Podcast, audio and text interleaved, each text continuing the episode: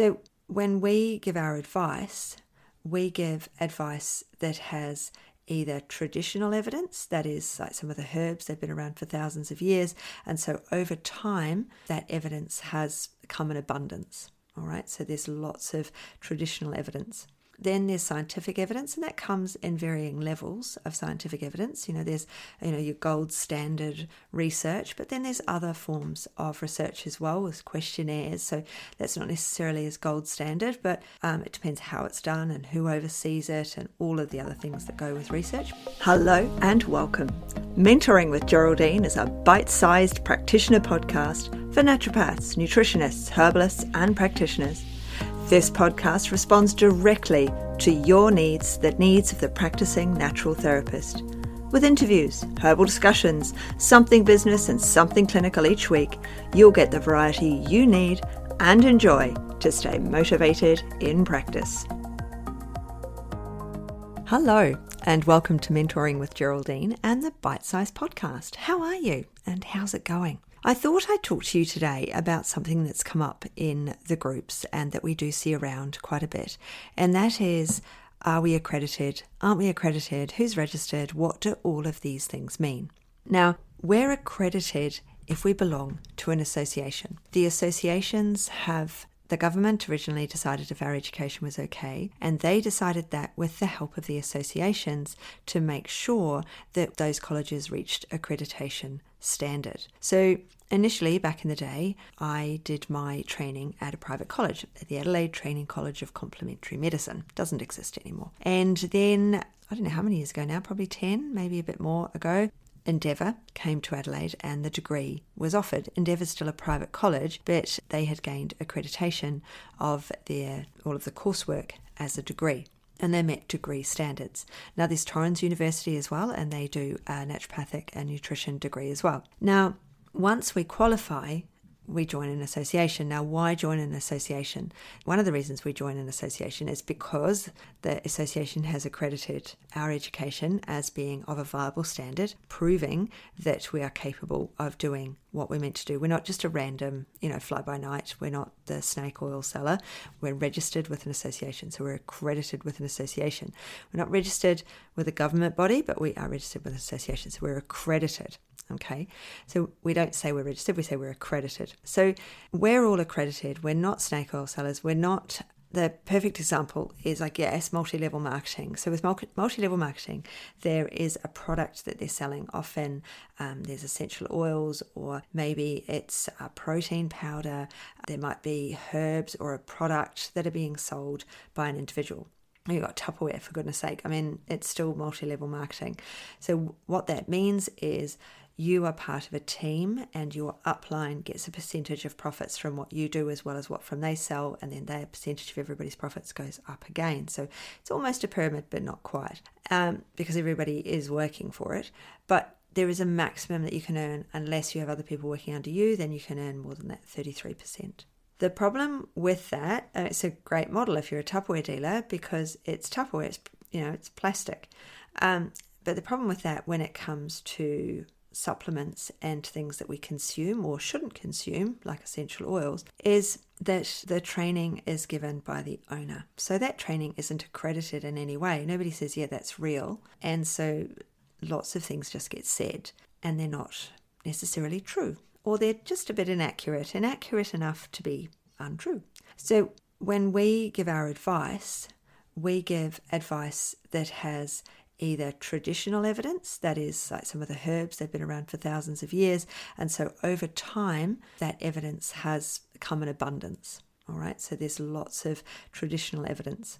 Then there's scientific evidence, and that comes in varying levels of scientific evidence. You know, there's you know your gold standard research, but then there's other forms of research as well, with questionnaires. So that's not necessarily as gold standard, but um, it depends how it's done and who oversees it, and all of the other things that go with research. But there is research, and so we don't want to throw the bathwater out with the baby, and that's when I say, oh, traditional. Well, that's rubbish. We're throwing it away. Doesn't mean anything. But when somebody makes something up it needs to be investigated. And so the multi-level marketing and the just the stuff you can buy online mostly, you can kind of say anything. And there are rules about what you can and can't say, but it can't be policed in a very even or easy way by anyone. So we're accredited because we've got the background training, and so we can say we're accredited. We're an accredited naturopath, we're accredited nutritionist, we're accredited herbalist because we're with an association and they have accredited our training. And the perfect example of that was the NHAA. As the education standards have increased, they've actually told people who are in the old style trainings they have to upgrade or they can't maintain their membership. They can only be an associate member. So that's what associations do. They say, well, you know, your standard of education is actually too low for what's available now and you need to upgrade. And when if we didn't have associations, would that make a difference? Well, actually yes it would because if you belong to an association and you have a consult with someone, then that's GST free, which reduces the cost of the consult to the client, which is pretty big. That's pretty major. So it's really important if you belong to an association that you've checked yes, you can have consults that are GST free.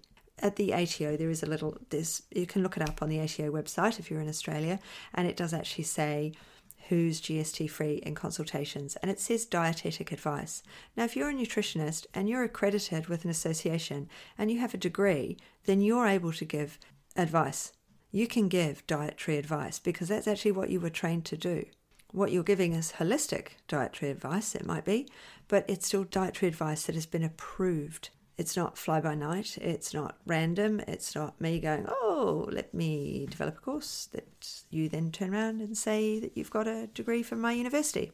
You know, it is the real McCoy it's been approved by the government. It's got all of the training numbers from the government. People are inspecting it. They have to go back every, I think it's every three years. The degrees, they actually have to go back and reapply for those, for, to be able to be trainers, to have that registration to be, you know, to be able to deliver degrees and advanced, there was no advanced diplomas here now, it's only degrees in Australia. But I know in New Zealand they still have the advanced diplomas, but they've got teach out, but level six and below. So you have to be level seven training now in New Zealand. And so, as we've realised, and as new information has become available over the years, so the training has increased and we are accredited. So that was just a little something that I keep seeing in the groups, people asking, you know, how do we do, what about registration? Well, registration, there probably will be a registering body for naturopathy and herbalism at some point because they have a registering body because people who are registered can cause harm. You don't need to be registered if you don't cause harm. But what registration will do is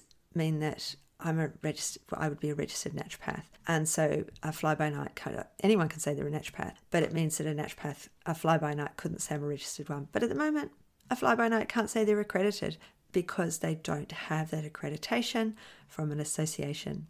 They also won't get the insurance um, that we've got. We need to have insurance to be able to practice.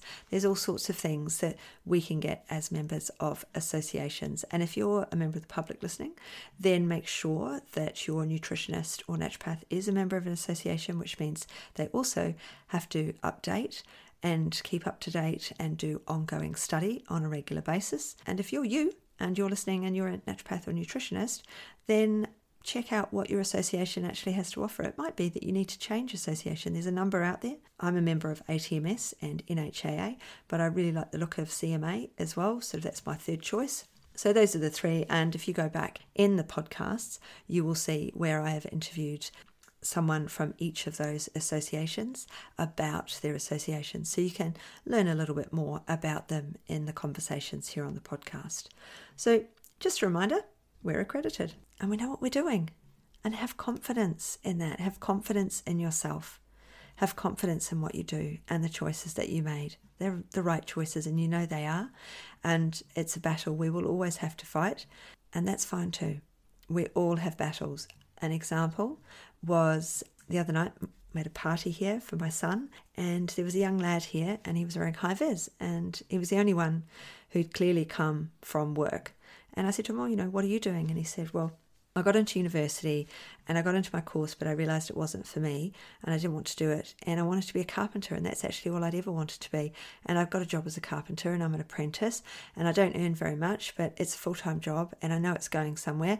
And I do get some cash in hand work, so that helps a bit. And um, But I'm loving it and it's what I want to do. And so he obviously had this poor lad obviously had to put up with a bit of stick before he was able to leave university and go and do what he wanted to do. But he was clearly so happy. And I think that's something we forget. We've gone to all this trouble to achieve our dream of being a naturopath, a nutritionist, a herbalist, a natural therapist practitioner. You might be a massage, um, you know, massage therapist, whatever it is that you do. You worked really hard to gain that. You now have to earn the money back to pay it off because none of these, these these things are cheap. I believe that degrees are coming in at about seventy thousand dollars now, so you've got to pay that back. And the work you've done and the work that you do do on your clients, and you need to be proud of that. And you need to be proud of yourself, like that boy was the other night. And remember, you're accredited. You know what you're doing. You've got the qualification behind you, and show off that qualification and tell people what you do, how much you've you know you've spent a long time learning. It's four or five years to do those degrees, and share it. Be confident. Know what you do is needed by the world. So I think that's it for me today. I hope that's perked you up. I hope that's, you know, pat yourself on the back right now. Lift your arm up in the air, pat yourself on the back, and say out loud, I'm good at what I do. Okay, repeat it. I'm good at what I do. Uh, you might feel a bit foolish standing in the supermarket doing it, but you need to move your lips. I'm good at what I do. I know what I'm doing, and I know why I'm doing it. So have an absolutely beautiful rest of day, and I look forward to chatting with you soon. Bye. Thanks so much for joining me today. Don't forget to rate, review, and subscribe to the podcast for the weekly episodes. If you'd like even more support and learning, then the Academy is for you. Here you'll find part two of the herbal discussions, more clinical learning, and case studies to support your clients in practice. Bye for now.